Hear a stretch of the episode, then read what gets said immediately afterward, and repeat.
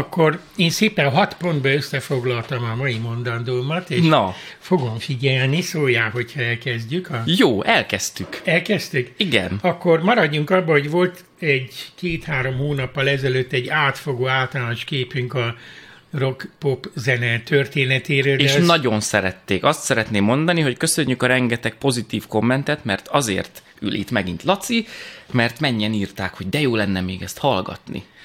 Neked meg az volt az ötleted, hogy hát de hát ennek van egy rendszere. Igen, igen. Többféle rendszeren gondolkodtam. Először azt javasoltam neked, ettől meg is rémültél, hogy lehetne csinálni, hogy mondjuk az 55-56-os év a kezdet, és akkor minden évből kiválasztok egy nagyon jellemző dalt, nem feltétlenül az év slágerdarát, mert néha egybeesik mondjuk a népszerű dal a jellemző dallal, de hát ahogy ezt a Hegeli filozófiától megtanulták, hogy az átlagtípus és a lényegtípus nem esik egybe. Mert ha egybe esne, akkor nem lenne szükség a gondolkodásra. Tehát így van ez a popzene történetben is, hogy nem feltétlenül a legsikeresebb, az év legnagyobb példányszámba eladott dala mutatja legjobban azt a kort. Tehát míg a jó minőségű Angliában, ahol azért a 90-es évek második felében hihetetlen jó együttesek uralták a Radiohead-től az Oasis-ig a világot, ott is becsúzott egy ilyen Lighthouse Family, ami Jaj. ilyen csöncsöngyűrű szintű volt, és 97-ben vagy 98-ban kint töltöttem a nyarat, és ilyen döbbenete láttam, hogy minden minden áruházból, boltból ez a Lighthouse Jaj, Family. fú, rossz. És mondom, úristen, még egy ilyen ország is ekkora bot, botlásokat megenged magák, és hol voltunk még a Brexit-től.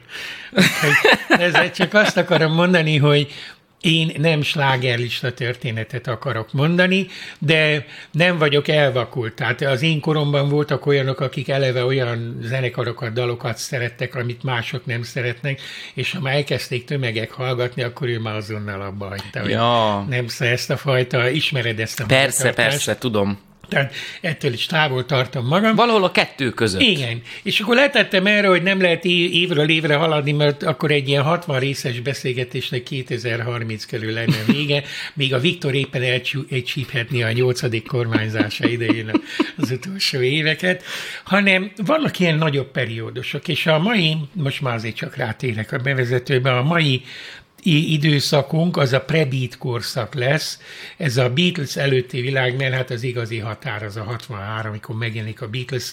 És letarol a, a mindent. minden megváltozik a popzene körül, minden, ez egész társadalmi viszonyrendszer is, de előtte azért van a rock and roll korszak, és ez Amerika. Tehát a, a pop-rock történetének első aranykorát azt Amerika írja, ahhoz Európa nem nagyon tud hozzászólni, már most tegnap átnéztem, és meglepett, ezt nem gondoltam, hogy néha a napján akadtak 57 és 63 között olyan angolok, akik egy-egy hétre bele tudtak szólni az amerikai slágerlistába. Wow. Tommy Steele, meg Lonnie Donegan, meg, meg aztán hát az általunk olyan jól ismert, na, Nézd oda, úristen, majd eszembe fogjuk a neve, a legismertebb egyébként a Shadows-zal együtt lépett föl, de hát majd mindjárt eszembe jut.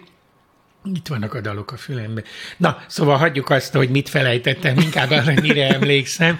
Tehát ez az 56-63 közötti időszak Amerika uralja, és ennek azért a múltkor elmeséltem a társam történetét, és ezt csak elintézném egy percben, hogy tömegessé váló felsőoktatás, megnövekedő ifjúság, piacképessé váló, önálló vásárlóként megjelenő milliók, 10 milliós nagyságrendben, 10-20 évesek a saját ízlés világuknak a finanszírozását ki tudják hasítani, a papa-mama kasszájából, mert egyébként Amerika hihetetlen prosperitást él meg a háború utáni javító periódust, helyreállító periódust, mert azért ne felejtsük el, hogy Amerikának tovább tartott ám a második világháború. Az mit jelent? Hát az, hogy először be, bele, belebonyolódtak a kínai polgárháborúba, és utolsó pillanatban mentették ki Csankajseket, meg, meg Tajvant, amivel azóta is olyan gondok vannak, hogy azért az egy ilyen amerikai gyarmat félének tartják de hát belebonyolódtak a koreai háborúba.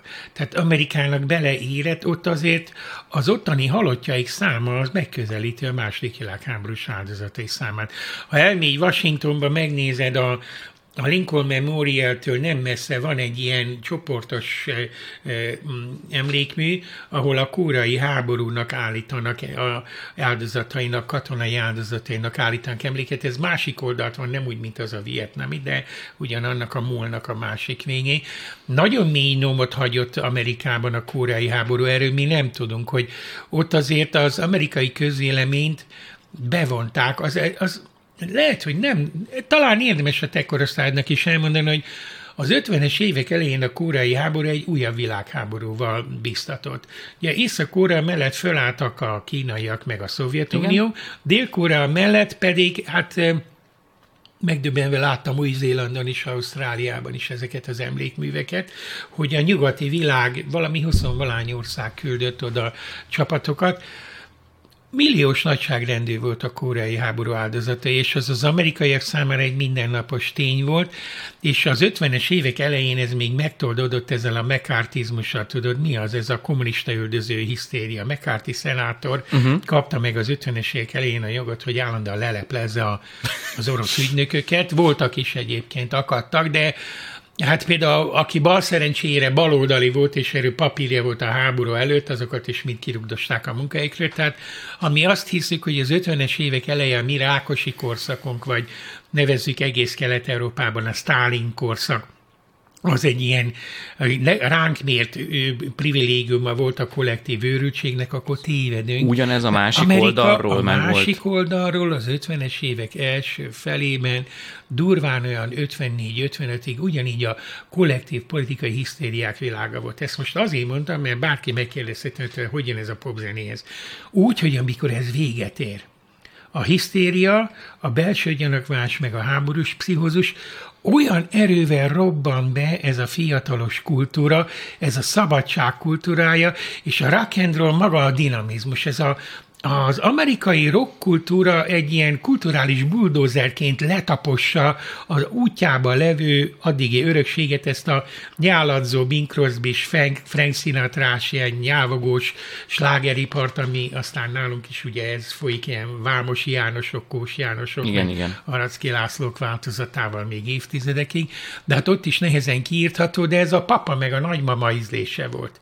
És ezzel szemben jön ez a barami kemény, extrovertált, hihetetlenül mindenféle konvencióra fityet hányó tánc is. Hát meg szabad meg szájú szövegek, szabad csajozás, szövegek, pasizás. minden. Tehát a, a, gyakorlatilag ennek az álszent képmutató mindennapi normának, amit persze az amerikaiak is meg megszegtek, és tudták, hogy megszegik, ennek egy ilyen nyílt elutasítása, hogy most mit szórakozunk, egyszer élünk, és akkor ez a fajta epikureista hogy mondjam, tehát Amerika utolsó boldog pillanata volt ez az 50-es évek második fele, 60-as évek első fele, de ti tanultatok filmtörténetet, nem tudom, láttátok-e Peter Bogdanovich utolsó mozi előadás című filmjét? Hú, nem emlékszem. De rá. ha ki nem, és kíváncsi arra, hogy milyen volt ez az 50-es évek végi Amerika, ahol, amelyik még észen volt, amelyiket még emberszabásúra faragtak, és úgy örült, hogy ér,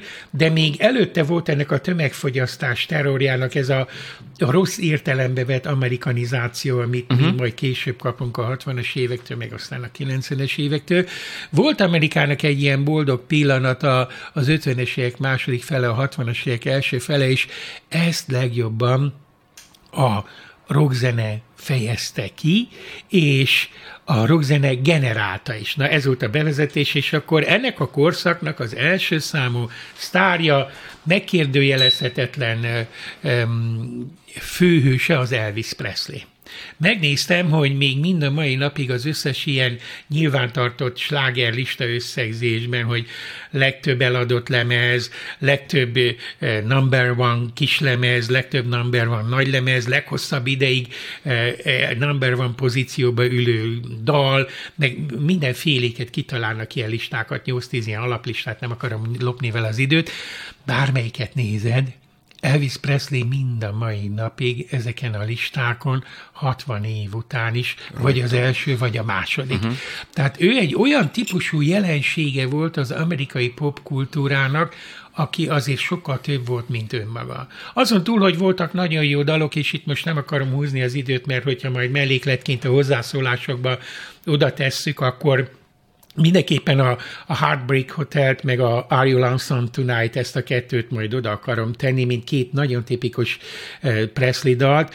A Heartbreak Hotel az a, ennek a visszafolytott, erotikus, uh, de azért a, a, a robbanás szélig feszített stílusnak egy ilyen iskola példája talán jobban, mint a Jailhouse rak, mert a Jailhouse rak az, az szétrúg maga körül. Minden, de az talán úgy indul, is, igen. Igen, de ezek megy. a kezdetiek. Uh-huh. Az Are You Lonesome Tonight, ez meg ez a, ez a, a, később hívták így, hogy lassúzás. Tehát amikor ketten vagytok a világon, le van szarva a többi tízezer, aki körülöttetek táncol, de amíg ott táncoltok, na ezt a dal erre teremtették, a Presley mind a kettőt tudta és okosan váltogatta, és abban a 7-8 évben, amíg uralta az, a, az amerikai poppiacot, persze az európait is, ő egy olyan ikonná vált, akiről több mint 30 filmet forgattak.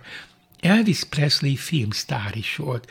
Készültek róla később dokumentumfilmek, és ezeket magyar moziba is lehetett látni, de Presley volt az a közülünk való gáj, az a fajta gyerek, aki egyszerű, izé, kiszolgáló a, a sarki fűszeresnél, de azért a csávó, az amerikai értékek, a becsületesség, a, a korrektség, a segítőkészség, a mamát nagyon szereti típusú, meg a csaját nem vágja át, szóval ilyen szerepeket álmodtak meg neki. Most valamelyik csatornán láttam is egy ilyen Elvis Presley filmet, és engem meglepett, hogy milyen jó színész volt. Tehát Presley-t nem csak nagy lemezként fogyaszthatták, nem csak kis lemezként fogyaszthatták, nem csak a, a, a bukletek, a kis, kis szövegkönyveket kapkodták százedes példányba. Presley betöltötte az amerikaiak mindennapi kulturális életét a mozikban, ez volt a mozi aranykora, meg aztán a televízió kezdődő korszakában is, és aztán, hogy teljes legyen a Presley mítosz, elvitetik katonának. Ma már tudjuk, hogy ez az amerikai politikai elitnek volt a jelesül, a Nixonénak volt a trükkje, aki akkor alelnök volt, később tudjuk őt elnöként, és akkor a nyanyák azok be voltak tojva, hogy majd a Presley-nek ez a szabadosság, a függetlenség vágya megrontja az amerikai ifjúságot, hogy el kell vinni katonának, és el kell vinni Európába, Németországba, mert ugye itt állomásoztak Igen. még a, az amerikai csapatok, és el is viszik valamikor 58-59 körül, és akkor innentől kezdve a mitológia részévé válik a mi fiunk, aki az amerikai etosz még Európában is meg tudja teljesíteni. Tehát nem akarom fokozni, de ha van ember, aki mindenféle módon megtestesíti a korszak Amerikájának ezt a jobbik arcát, a wishful thinking Amerikát, hogy mindannyian szeretnénk ilyenek lenni, eleve jó kiállású csávó. Tehát majd ha végigveszük a többieket, hogy miért nem voltak alkalmasak Elvis Presleynek. Buddy Holly ezerszer jobb zenész volt, de hát ilyen, mint a felmentett, érted, az informatika szakon, aki állandóan a kispadon ül a torna órán, ilyen csapott válú, szemüveges, szerencsétlen, miközben zene zeneileg ezerszer többet ér, mint Elvis Presley, de hát ez, ez nem lehet előállni. Ez a Karakán aki ilyen mindenféle szempontból megállja a helyét, egy jó kiállású. Szóval az Isten is arra teremtette, hogy mítosz legyen, és Amerika a 20. századi nagyon kevés termékeny mítoszainak az olyan típusú mítoszaknak, amit az amerikai gazdasági politikai terjeszkedés meg tudja jeleníteni, kulturálisan egy kézen tudjuk megszámolni, hogy ilyenek voltak. Tehát ezt a korszakot Elvis Presley uralja végig.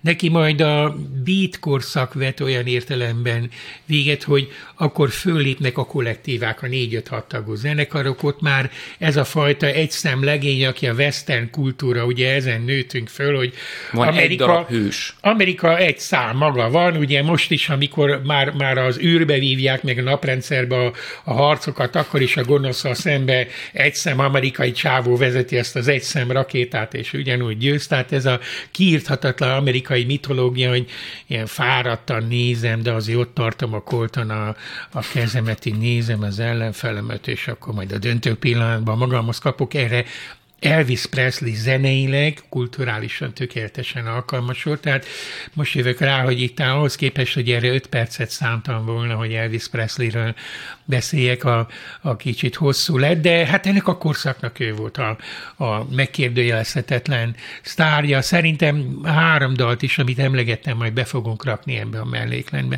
De most Elvis Presley mögött a, a második vonal halatlan érdekes csávókkal volt tele. Mint akit az előbb mondtál? I- igen, mindjárt fogom mondani, közben eszembe jutott, hogy Cliff Richard neve nem jutott eszembe az angolok közül, aki néha beleszól egy-egy pillanatra a korban, uh-huh. majd 59 után az amerikai slágerlistákba.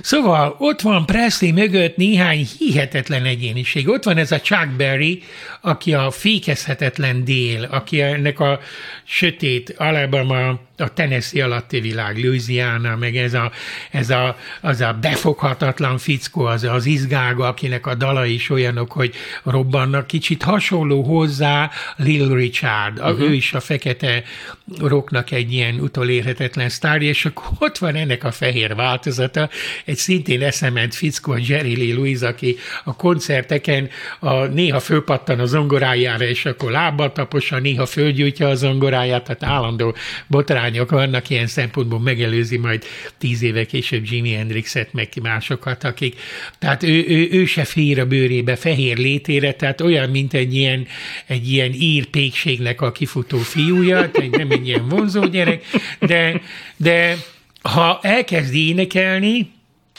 akkor, akkor, akkor szétrobban körülötte minden. Valakit meséltél, hogy jobb volt, mint Elvis, de nagyon korán meghalt, ilyen 20-as évei elején. Igen, őt szántam a végére. Ja, bocsánat, nem Az én két előre. hallottam, de akkor intézzük most el. Tehát vannak ezek a, a Presley mögöttiek, akik eh, nem százas nagyságrendben ontják a korszaknak a rock slágereit, mint mondjuk Presley tényleg ilyen megközelíti a, a, a, a slágerlistás számai. Aztán 80 fölött van azoknak a száma, amik ilyen ott voltak a slágerlista első tíz helyezetje között, és az a 30, amelyik number van, bocs, ezek fölfoghatatlan a nagy lemeze is.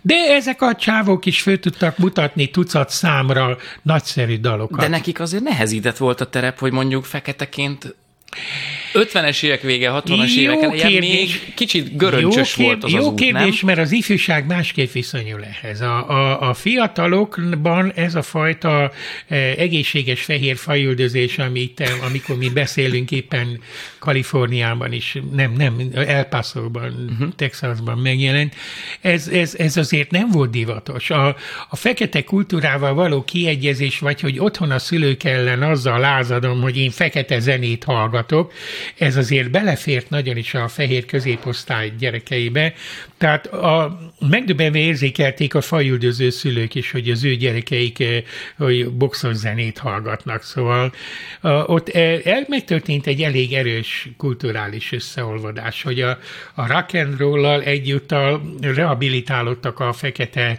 tesztárok is, de ezt már elkezdte a jazz. Uh-huh. Ebben már benne volt Ella Fitzgeraldtól kezdve Satchmoing, a Louis Armstronging, jó néhány olyan előd is, hogy a kulturális egyenjogúsítás már azért visszatekintett néhány évtizedre.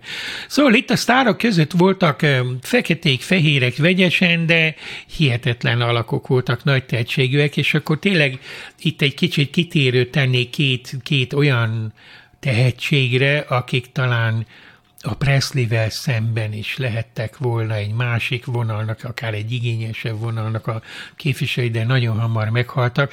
Az egyik ez a Buddy Holly, akit már emlegettünk, ő Texasba való, de ez a fehér gyerek, őróla is készült dokumentumfilm, játékfilm is, magyar televíziókban is láttam ezt, hogy Buddy Holly életét így megjelenítették.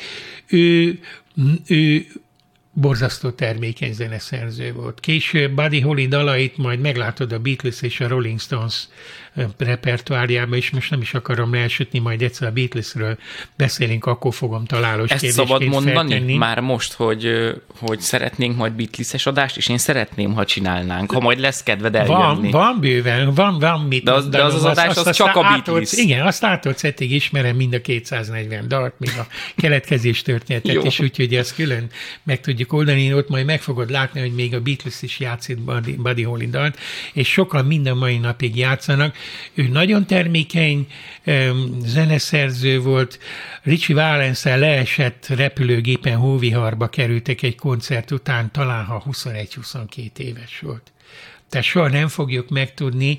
Azt tudjuk, hogy az a két-három év, amíg a Crickets nevű együttesével, az Oh Boy, majd azt be fogjuk rakni, mert azt azóta is ezren földolgozzák, és hát a, aztán a szóló, szóló lemezeivel is, hogy ő egy sokkal igényesebb hangzásvilágnak és a gitárjáték nagyobb becsületének nyitott teret, úgyhogy ő, ő egy ilyen alárendelt mítoszként ott van, akik korán halnak általában azokhoz mindig fűződnek mítoszok, ő tényleg nagyon korán halt meg, és nagyon tehetséges volt. A másik ilyen Eddie Cochran, akinek majd a mellékletbe szeretném mind a Summertime Blues, mind a a Come on Everybody, ezek a, a, nekem ezek a rock himnuszai, ezek rendkívül egyszerű dalok, nagyon jó játszhatóak is, utájátszhatóak is, elsőre megjegyezhetőek, csak az a trükk benne, hogyha századszor hallod, akkor is örülsz neki.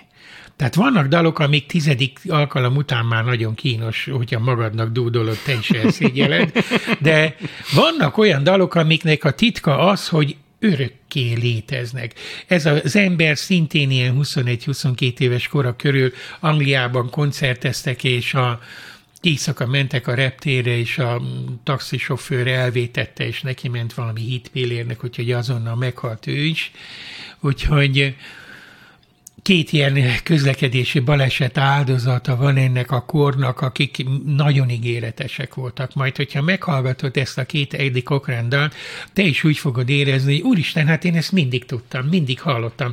De annyira erőteljesen benne van a dal vezetésében, a ritmus világában, az egésznek a hangulatában ez a mindent félresöprő rock and roll a lendület, hogy ha nekem egy dalt kellene választani csak a, a, a, ebből a korszakból, akkor lehet, hogy a két Eddie Cochran dal egyikét választanám ezt a, a Moon Everybody-t. Egyébként meg megmutatom neked, no, hogy igen. amikor még jártam sokat 90-es években Angliában, Amerikában, hogy találtam két ilyen CD válogatást, ezt nem tudom, hogy így, mutassam meg neked. Így, mert így látszik a kamerába. Aki az hallgatja, is, az nem látja. Az is dupla CD, és ez is dupla CD. 50-50 number van. Na ez pontosan, ez a korszak, ez az 56-63 közötti időszak, a két dupla CD együtt száz dal.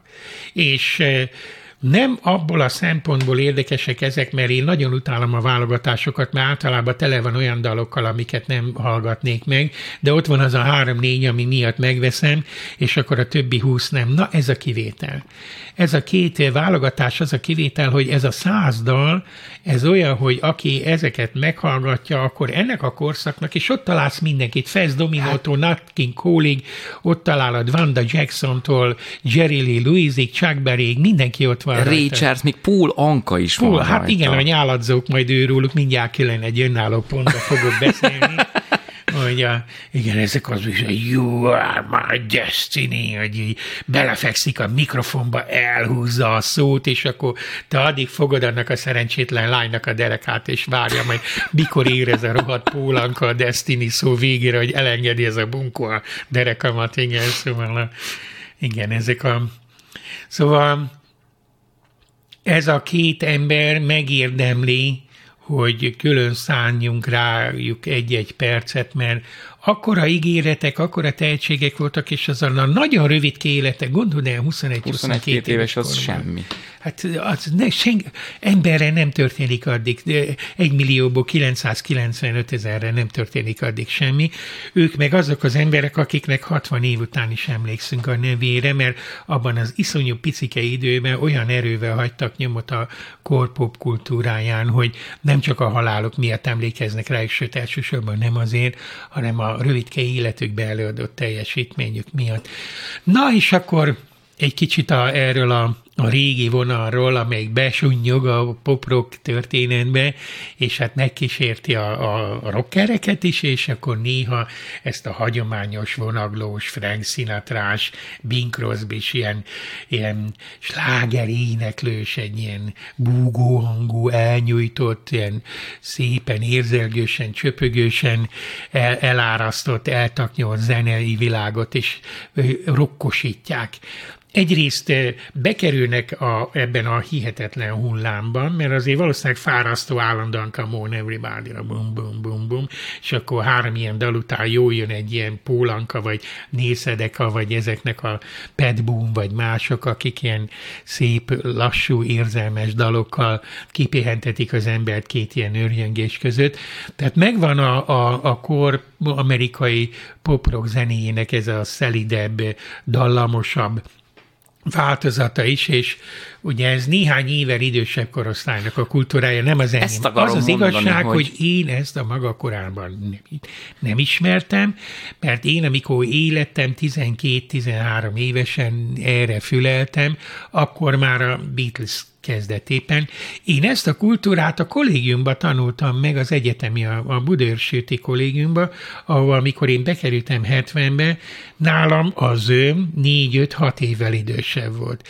És amikor esténként a klubba lehetett zenét hallgatni, meg minden ilyen döbbeneten néztem, hogy ezek az én világom előtti világot hallgatják, úgyhogy én ezt az 56 63 közötti popzene történetet egyetemista koromban tanultam meg a, a nálam idősebbek, akik 46-47 körül születtek, és nekik meg ez volt a, ő nekik meg ez volt a popzene. Ők meg idegenkedve nézték, hogy mit hülyéskedtek ti ezzel a krímmel, meg ten after ez a csörömpölés, hol van ahhoz, amikor Pólanka vonaglani kezd. Nem, úgy, Tehát azt akarom mondani csak, hogy, hogy most érted, volt ez a lázadó osztály, az a vized egyébként, van a lázadó osztály, a, úgy az, úgy az osztály, hogy a, a fiatalok, Igen. vannak a szülők, akik ezt a tingli-tangli zenét nevezzük, nem tudom milyen zenének, ezt a klasszikus színátrás vonalat hallgatják, azért van itt egy ellenállás, és valamilyen szinten megpróbálták talán így, tudod, a, mosni a kettő közötti Igen. éles ellentétet, hogy akkor e, egy ilyen pólanka is megpróbál egy kicsit rokkosabbat, meg az Elvis is megpróbál egy kicsit olyan tingli-tanglisabbat, hogy azt tudják mondani Igen. egymás zenéjére. Igen hogy a gyerek Igen. is azt mondja a szülő zenére, hogy nem olyan látod. szar, a szülő is azt mondja a gyerek zenére, hogy nem is olyan rossz. Igen, azt hiszem, hogy ebben teljesen igazad van, meg, meg azt, azt is hiszem, hogy, hogy ahogy később, majd évtizedekkel később heavy metalt hallgatni kizárólag egész nap, az is azért nagyon fárasztó lehet. Szóval, hogy, hogy ott is azért mit tenni, jó jött valami puhító időszak. Tehát Ebbe volt egyfajta ilyen kulturális és generációs kiegyezés, ízlések egymás finomító hatása is. Ezt a hagyományos, puha, elomló sláger zenét azért egy kicsit keményítette. Tehát az ember megnézi épp a Pólanka maradjunk akkor nála, meg a Diana-t azt mindenki ismeri, vagy, vagy mindenki ismeri a, a Lily, a Locomotion Side. Ezek az egyszerű dallamok, és azért megkapták a maguk pörgősebb ritmus világát, miközben megmaradtak csöncsöngyűrűnek, tehát ilyen, vagy ilyen csigabiga gyereki angol változatának, és lett hozzá egy keményebb hangszerelés, de a, a az igazi nagy rockstárok, hát talán Chuck Berry-t, meg Lil Richardot el nem tudom képzelni ilyennek, de azért a Presley adott rá, hogy, hogy időnként jöttek ezek a, az Are You Tonight típusú dalok, amik, amik azért a nagymama számára is elfogadhatóvá tették Elvis Presley-t. Meg meg jól lát neki. Az az igazság, hogy a Presleynek a lázadás, ez a, ez a biztos emlékszel, ez a film, melyik is volt, ez a Fush Forest, Fush Forest, a Forest Gump, hogy igen, ott igen. eljátszák azt, hogy a paralízises gyereknek a, a, a mozgásából tanulja el az albérlő Elvis Presley, ha emlékszel erre a mozzanatra. De hogy tény, hogy, hogy hogy a Presleynek elég sok arca volt, a lázadó Presley mellett elfért ez, a, ez a, a, az anyuka kedvence és a lányokat megbecsülő Presley is, és, és a többieknél is emlékszem ilyenekre, vannak ezek a köve, közvetítő szereplők, ők közöttük talán Récsász nekem a legérdekesebb. Én nagyon szerettem, aki, és a film is nagyon, az életrajzi filmje nagyon jó. Igen, aztán ez a különlegesen szerencsétlen, tényleg nagyon mérő fölkapaszkodó fekete, aki még ráadásul ugye megvan áldva a vaksággal, és, és szóval ő, ő tényleg az Isten is ilyen filmre teremtő módon teremtette, de ennek a korszaknak van egy olyan Récsász dala, ez azt hiszem 60 vagy 61-be kerül föl a slágelistákra, What do I say, What do I say, ez annyira kilóg onnan, mert ez valami előzmény és következmény nélküli külön gyöngyszeme ennek a fajta kultúrának, de ez récsász. Mint hogy őt nem tudod berakni, mert récsász legalább annyira be lehet rakni a jazz történetbe Ezt akartam is. mondani, hogy az ő zenét, hogyha rendes zenész füle hallgatjuk, az azért jazz, sokkal jazz összetettebb. Az össze nem lehet blues, hasonlítani igen. ezzel a három akkordból, két ritmus képletből álló világgal. Igen, a, abban benne van a, a déli fájdalma a bluesnak, ami megteremti a jazz egyik legtermékenyebb ágán. Nagyon sok minden benne van Récsászban. Benne vannak azok a feszültségek, azok a, a azok a bánatok, amiket azért a kor Amerikájának ez az emancipálódni vágyó feketéi megéltek. Tehát Récsász zeneileg és kulturálisan is, emberi magatartásban is kilóg ebből a sorból, miközben oda tartozott. De ő azért túléli ezt a korszakot is, tehát ő állócsillag marad én. Szóval a, még van két mondandóm. Az egyik a, a hazai félértések. Azt talán nem kell mondani, hogy ebben az időszakban Magyarország el volt zárva ettől a kultúrától. Tehát 56-ig, ami nyugati, az egyáltalán nem nagyon jöhetett be. 56 után meg szelektálva jöhetett évekig minden, ami nyugati. Hát akkor annyi volt, amit az előző adásban elmeséltél, ugye, hogy a Radio Luxemburg esténként, önként, önként, önként és persze, szépen ahhoz aki, olyan világvevős igen, rádió igen, kellett. De a, a, a, a kezdődő magyar televíziózás és a virágában levő magyar rádiózás azért ezt a nyugati kultúrát ilyen francia-olasz szűrőn keresztül engedte át. Tehát az, hogy itt van egy nagy robbanás a, a szórakoztató zene világában, azt mi ilyen francia-olasz tolmácsolásba kaptuk, hát ami egyik rémesebb, mint a másik. Ennél már csak az lett volna tragikusabb, hogyha német popzenét kellett volna hallgatnunk, de Erről lehet, hogy majd külön fogok szállni később, mert nagyon érdekes a transformáció.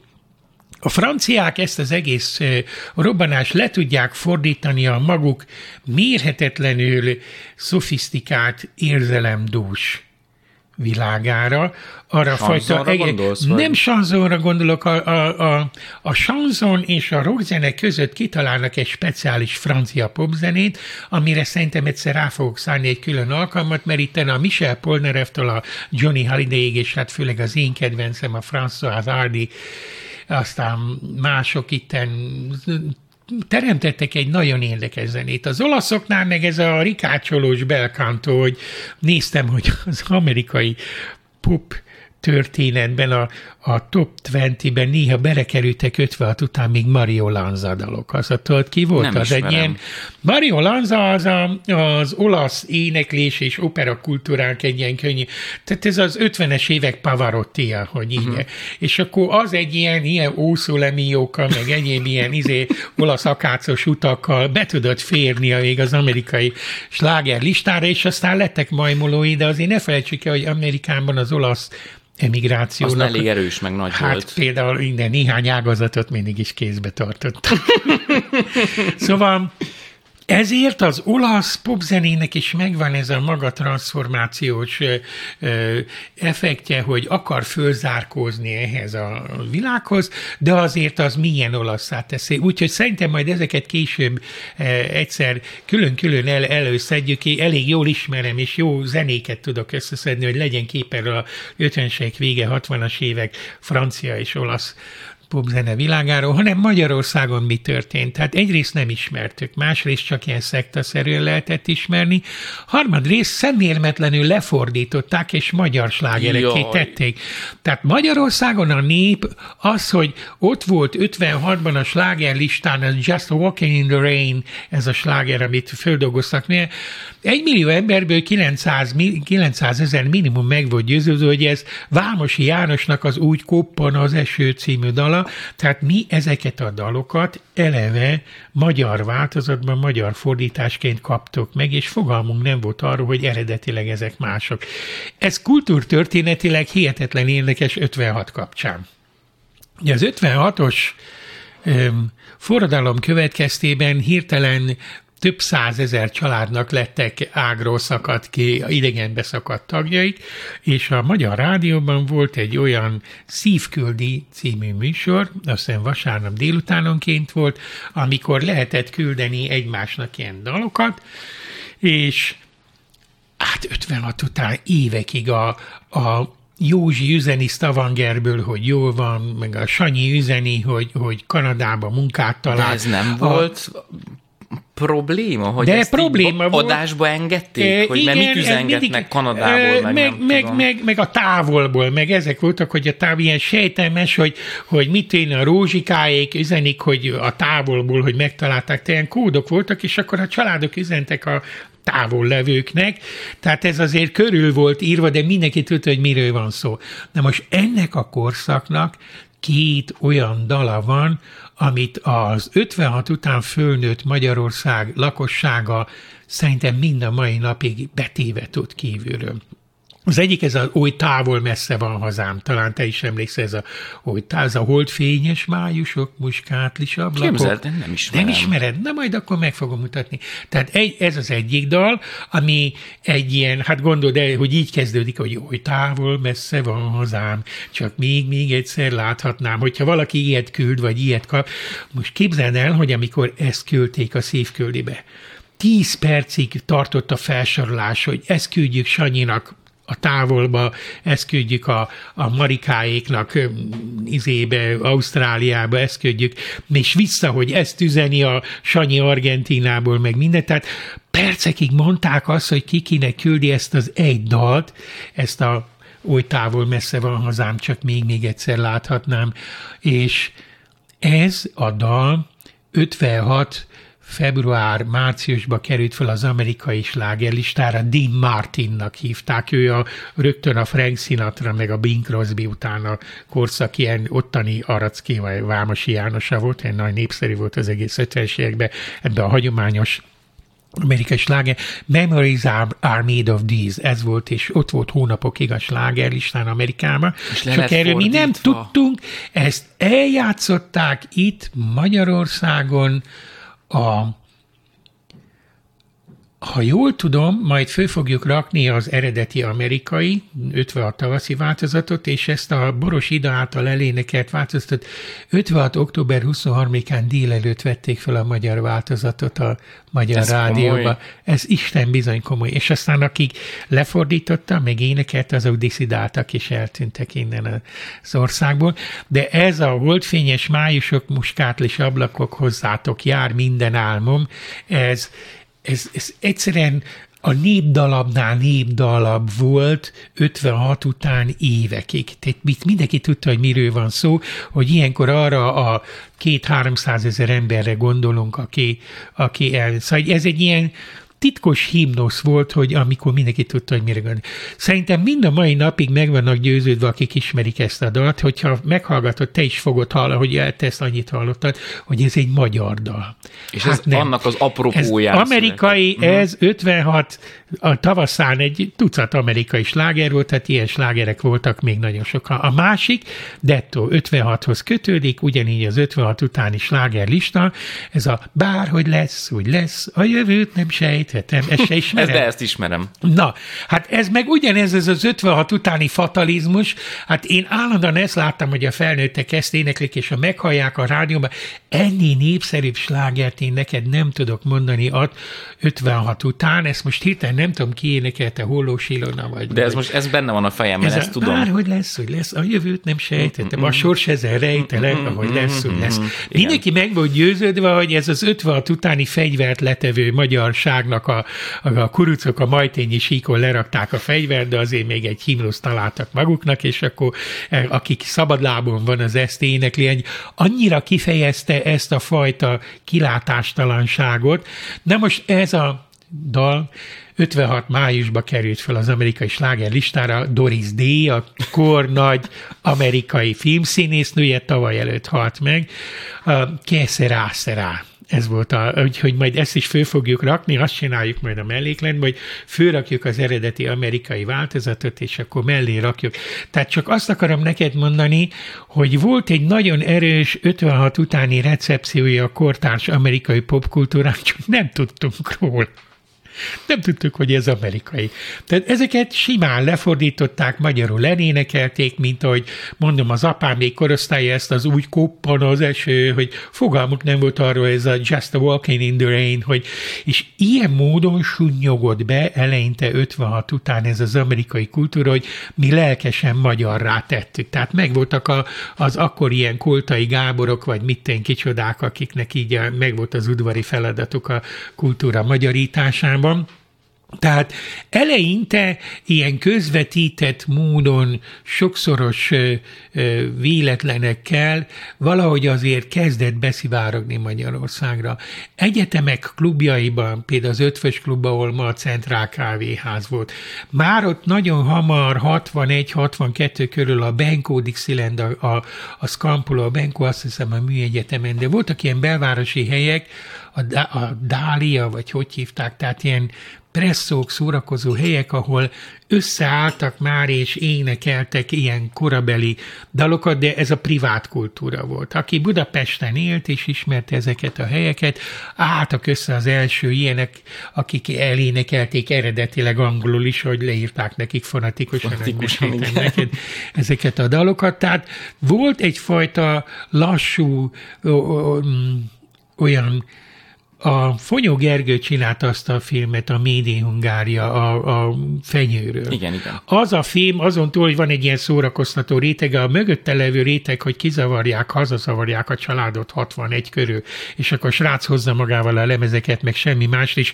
milyen nehezen fogadtatja el a saját osztálytársaival magát, meg minden, az a, ilyen szempontból ez egy elég hiteles dolog, hogy, hogy azért itt azt a kultúrát még a magánszférában is terjeszteni baromi nehéz volt, és iszonyú véletlenek tömegén múlott. Tehát itt azért a 63-as amnestiáig, ami egybeesik majd a Beatles megszületésével, azért mi el voltunk zárva ettől a kultúrától, és, de, ne, de nem mondom azt, hogy nem érintett minket, hanem a, a korabeli magyar kultúrpolitika az, az lelkesen fordítatta és eljátszatta ezeket a dalokat a, a, a kor magyar megfelelő énekeseivel. Van még egy epizód itt, mielőtt ezt befejezném, nem tudom mennyi ideje beszélünk. Mindjárt megmondom neked 41 perce, és most, hogy nálam van a szó, csak visszakapcsolom a légkondit, hogy ne süljünk Jó. meg. Nem tudom, hogy mennyire Én- hallatszik be, de a nézőktől, Engem- hallgatóktól engem nem a megértést azt köszönjük. Egyébként jól haladunk, mert hogy képzeljétek el, a Laci összeírt itt Igen. pontokat, Hat pontból ötöt hat. elmondtam már, és Nagyon még jó. van egy pont, amit el akarok mondani, hogy ezt a stílust, ezt az amerikai rock and roll stílust szép csöndben 61-től fölváltja egy teljesen meglepő változás, ami viszont nagyon fontos előzmény lesz majd a beat korszakhoz, 63-hoz. Megjelennek a, az instrumentális zenekarok. Tehát azért eddig a, a szóló énekes az alapvetően. Nézel Elvis Presley klippeket, vagy bárkit itt ebből a korszakból, Jerry Lee Lewis, Chuck Berry-t, mögött a háttérben vokálként, meg hangszerként ott vannak a, a fúvósok, a gitárosok, Hatalmas de nem nagy, számítanak. igen, és mint a biodíszletek. Igen, Tehát, hogy igen. senki más nem számít, csak Igen, de néha előadó. azért látszik, hogy amíg a gitárszólót valaki eljátsza, akkor oda tévedt a kamera, de őszintén szóval az énekes mellett nagyon nem számított. Bár voltak olyanok, mert Elvis Presley is gyakran akasztott gitárt a nyakába, és ő is azért hogy mímelte a gitározást. Chuck Berry ezt sokkal nyíltabban csinálta, Jerry Lee Lewis-nál már emlegettem, hogy ő, ő, zongorán kiszólt, így ott volt a mikrofon, tehát ő meg a zongora az ugyanaz volt, de a gitárnak egyre nagyobb szerepe volt, és ebben Buddy Hollynak, Eddie Cochrannak, illetve June Andynek, aki először merte megengedni magának, hogy olyan dalokkal verekedte föl magát a slágerlistára, mert egy hang nincsen. A gitár, a három gitár, a basszusgitár, a ritmusgitár és a szólógitár, és egyre inkább a szólógitár lesz a, a fontos, illetve megjelennek a Hammond orgonák. És 61-63 között van egy nagyon rövid időszak, amikor ennek a rockkorszaknak hirtelen nagy belső stílus változását jelenti az, hogy slágerlista képessé válik a Johnny and Hurricanes, a Tornadoes, a Ventures, és Angliában a Shadows, akinek elfelejtettem Cliff Richardnál az előbb. Tehát lesz rögtön a világban, és a svéd Spatniks legalább 5-6 olyan együttes tudok mondani ebből a korból, akik szinte egyik évről a másikra egyenrangú konkurensévé válnak a, a Little Richardoknak, az Elvis Presleynek, és olyan igényes dalokat csinál, ezt meg kell hangszerelni. Itt már a szóló nem tévedhet. Itt már az nem olyan, hogy játszom a Presleynek háttérbe valami 30 másodperces átkötést, amíg ő kifújja magát és nekivág a refrénnek. Szóval itt azért ezek nagyon komoly kompozíciók voltak. Három perces kis olyan, ott minden hangnak helyén kellett lenni. Ehhez már nagyon magas fokú gitárvirtuózitás kezdett. Ennek a kezdete Buddy Hollyhoz és Eddie az megy vissza, akik már együtt szerepeltek a gitáraikkal, és hirtelen előtérbe kerül a zenei tudás. Őszintén szóval addig ez nem Eddig volt nem fontos. nagyon az énektudás az fontos volt, a színpadképesség fontos volt, de hogy te zenélni is tudsz, az nem nagyon volt fontos. Ebben lesz nagyon fontos közvetítő szerep, tehát hogy a rock and roll, a különböző táncőrletekkel, a Twist, Madison, meg Letkiss, meg Haligali, tehát ilyen fél évente változtak a, a, a táncőrletek, a táncdivatok ebben az időszakban, és ezeket kiszolgálni mindig egész másféle e, gitár meg orgona képesség kellett, tehát kifejezetten használt az együttesek zenei tudásának az, hogy, hogy ez az 59-60 három közötti időszak, ilyen tánc divatőrletek. Nem tudom, hallottad egyáltalán ezeket a kifejezéseket, igen, igen. Hogy, hogy Madison, Haligali, Twist, meg Letkiss, meg mit tudom én, meg Calypso, meg a franc tudja. Szóval a Twist volt azt hiszem a leghíresebb ezek közül. Az Magyarországra is beköszöntött, és írtak a Kós Jánosok, a, a Ambrus Kirik és mások, akik a magyar Twistet előadták, és néha ezeket a, a nemzetközi sikereket is magyarították. De ez hihetetlen módon megdobta a pop-rock zene zenei színvonalát. Nem azt mondom, hogy a, a jazz színvonaláig fölemelte a hangszertudás, de a smooth jazz határáig igen. Tehát innentől kezdve 61-62-től már olyan zenész, aki nem tud ő is valamilyen hangszeren, vagy olyan énekes, aki mögött nincs olyan színvonalú ö, gitártudás, produkáló zenekar, láss Cliff Richard együtt fut majd a shadows sokáig, és sokszor egy Cliff Richard slágernél nem lehetett eldönteni, hogy jobban szereted a Shadows zenei motivumot mögötte, mint a búgóhangú Cliff Richardot. Szóval ez egy nagyon érdekes átmenet, a Presley itt torpan meg, ő, ő ezt a szintet már nem tudja megugrani, majd ö, még egyszer visszajön 60 körül, 68 körül egy rövid időre, de akkor már a, a, az amerikai szólzenének a legjobb részeit veszi át az utolsó slágerébe, az In the Ghetto-ba, amit méltatlanul elfelejtenek, az egy nagyon szép Presley dal, de az, az egész késői a halála előtti Presley. De bár ez a rövid időszak az instrumentális zene aranykora, ami csak egy-két év, de az az egy-két év annyira fontos, hogy ez az átkötő mozzanat, tehát az 56-tól 60-as évek elejéig háttérben levő gitárosok, organisták, dobosok, a hirtelen elélépnek az énekeseknek, és megmutatják, hogy amit mi tudunk zenélni, az van olyan, mint ez a bohóc, aki itt előttünk ugrál. És ez teremti meg majd az igazi szintézist, amiről majd legközelebb fogunk beszélni, a 63-as évvel a, a beat zenét, amikor csak zenekarok vannak. Négy, öt vagy hat fős, attól függ, hogy van-e billentyűs, ugye három gitár, egy dob az alapfelállás, de hát van, ahol van organista is, van, ahol néha alkalmilag fúvósokat Fújnak, is bevesznek, mint majd akkor a maga korában fogom ezt emlegetni, de nagyon érdekes ez az átkötés a két korszak között, hogy még a rock kitart, még eléri a, a, a beat korszakát, de a, a zenei képesség, a zenei tudás, a hangszer tudás az, az, az évtizedeket ugrik ebben az egy-két évben. Én ezt az instrumentális rock korszakot még hozzácsapom ahhoz, mert csak arról van szó, hogy lecsavarják a fickó hangját, és fölcsavarják a gitáros meg az organistát, jobban hallod a dobot is, és ezek is hihetetlenül élvezhetőek. Ebből a korszakból föl fogok rakni a Jenny és a Hurricanes-től a aztán majd mindjárt eszembe jut a neve, és a Sputniks-tól a Happy Gitárt, lehet, hogy még a Tornadosztól is, vagy a Ventures-től is, mert ezek mai füllel is megdöbbentően modern zenék, amiket itt a hangszeres korban teremtenek, és majd megteremtik egy egész más szintű beat a, az igény szintjét is, az alapjait is, a fogyaszthatóságát, meg a termelés emelését is azzal, hogy behozzák a profi énekes mellé, behozzák a profi zenekart is, és akkor az már egy más világ lesz 63 után, és az már nem Amerika világa lesz, az már Anglia világa lesz, majd visszakapja Amerika Angliából lesz, de az egy másik történet.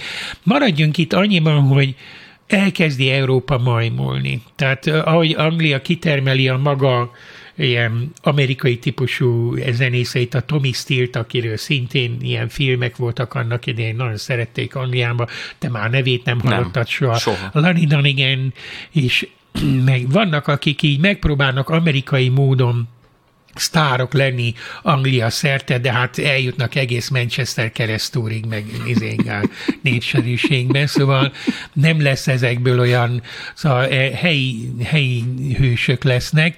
Próbálkoznak ezzel a franciáknál majd, hogy egyszer a Johnny Holiday jut legjobb, legtovább abba, hogy ő is egy ilyen francia Elvis Presleyként kezdi, aztán be akarja fejezni ilyen francia Mick Jaggerként, tehát ott azért elég komoly szeremzavarok vannak.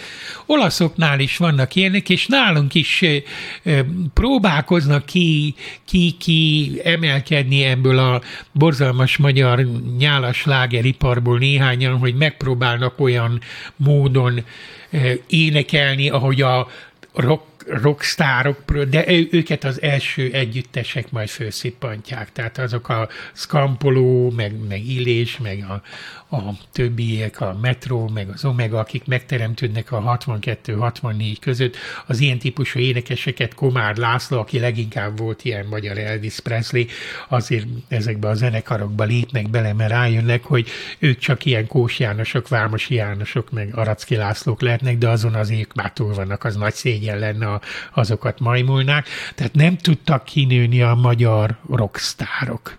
Mire már ide került a minta, addigra itt volt a beat zene, és a potenciális magyar rockstárokat bekapták az egyes zenekarok, és a saját énekesükké tette.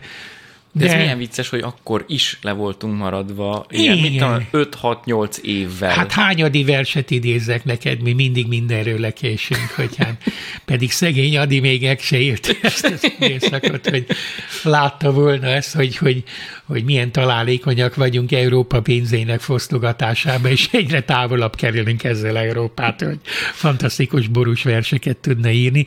Szóval azzal akarom zárni, hogy ez az egész 20. századnak az egyik egyik legszebb periódusa volt. Nem háborúkról szólt a világ, nem feszültségről, nem nemzetek egymás uszításának, hanem generációk közötti ízléskülönbségről. Hogy mi, már hogy néz ki ez a bohóc, menjen vissza a dzsungelbe, a majom ugráljon ott, meg hogy menjen egy rendes fodrászhoz, meg milyen ruhája van ennek, hogy nem adott rá az anyja egy rendes nadrágot, meg ezek a dohogások azért hol vannak a polgárháborús feszültségtől, és egy óriási emancipáció. Tehát ez az amerikai rock and roll korszak behozta, és világszerte elfogadottá tette a tizenévesek és a huszonévesek ízlését, egyenrangúvá tette a komoly felnőtt társadalom. Ennek aztán megvoltak a következménye a szépirodalomban, a filmvilágban, a mindennapi viselkedésben, és az iskolai élet demokratizálásában egyáltalán. Csak csöndben merem neked mondani, hogy ez az amerikai rock and roll forradalom 60 év távlatából nézve nagyon jótékony hatással járt a világra. E, elviselhetőbbé tette más generációk, más népek számára is egyfajta másságot, hogy amíg nem árt vele, addig az övé is létjogosult. Tehát sokszínűbbé, tarkánbá, viselhetőbbé tette a világot, majd ha egyszer így egybe látjuk a 20. századot, mert azért még túl közel van, azt fogjuk mondani, hogy ez a a poprock forradalom a, a 20. század egyébként nagyon mocskos, véres és 100 millió ember életét követelő időszakában ez a háború utáni fellélegzés szabadságnak a, az egyik legprogresszívebb kifejezés, kifejeződése volt, úgyhogy én mind a mai napig nagyon sokra tartom ezt az időszakot, hogy nagyon komoly hatással van a későbbiekre, míg ha erről nem tudunk akkor is. Tehát ami viselhető, szerethető az életben az elmúlt évtized évtizedekben az jelentős mértékben ide köthető ennek a gyökereihez, úgyhogy ez szerintem zárszónak is baromi jó, nem? Ez egy csodálatos zárszó volt, és köszönöm szépen, hogy megint itt voltál nálam, Na. és hát akkor, ha tényleg lenne kedved majd egy következő adásban, akkor 63-tól csak Beatles. Csak Beatles. Az... És aztán lehet, hogy külön kell csak Rolling Stones, és a Beatles mögött pedig voltak olyan fantasztikus zenekarok az Animals-től, a Kingsig, a Spencer Davis-től, a Dave Clark Five-ig, tehát ott, amit így hívnak, hogy British Invasion, hogy 64-65-ben az amerikai slágerlistán nem találsz amerikai énekest. Az első 20 között 19 angol van, tehát ő nem tud majd észhez térni Amerika, hogy eddig az ővé volt a popvilág. És akkor szétnéznek két év múlva, Hát hol vannak az amerikaiak? Hát jön hozzá a repülő őket, és ők, ők töltik meg a stadionokat, szóval elég nagy dráma volt ám ez, de ez, ennek majd lehet, hogy szét kell választanunk, hogy egy a Beatles, amelyik ezt az egészet uralja. Igen, és akkor ami mögötte van, az is megéri majd a maga misét.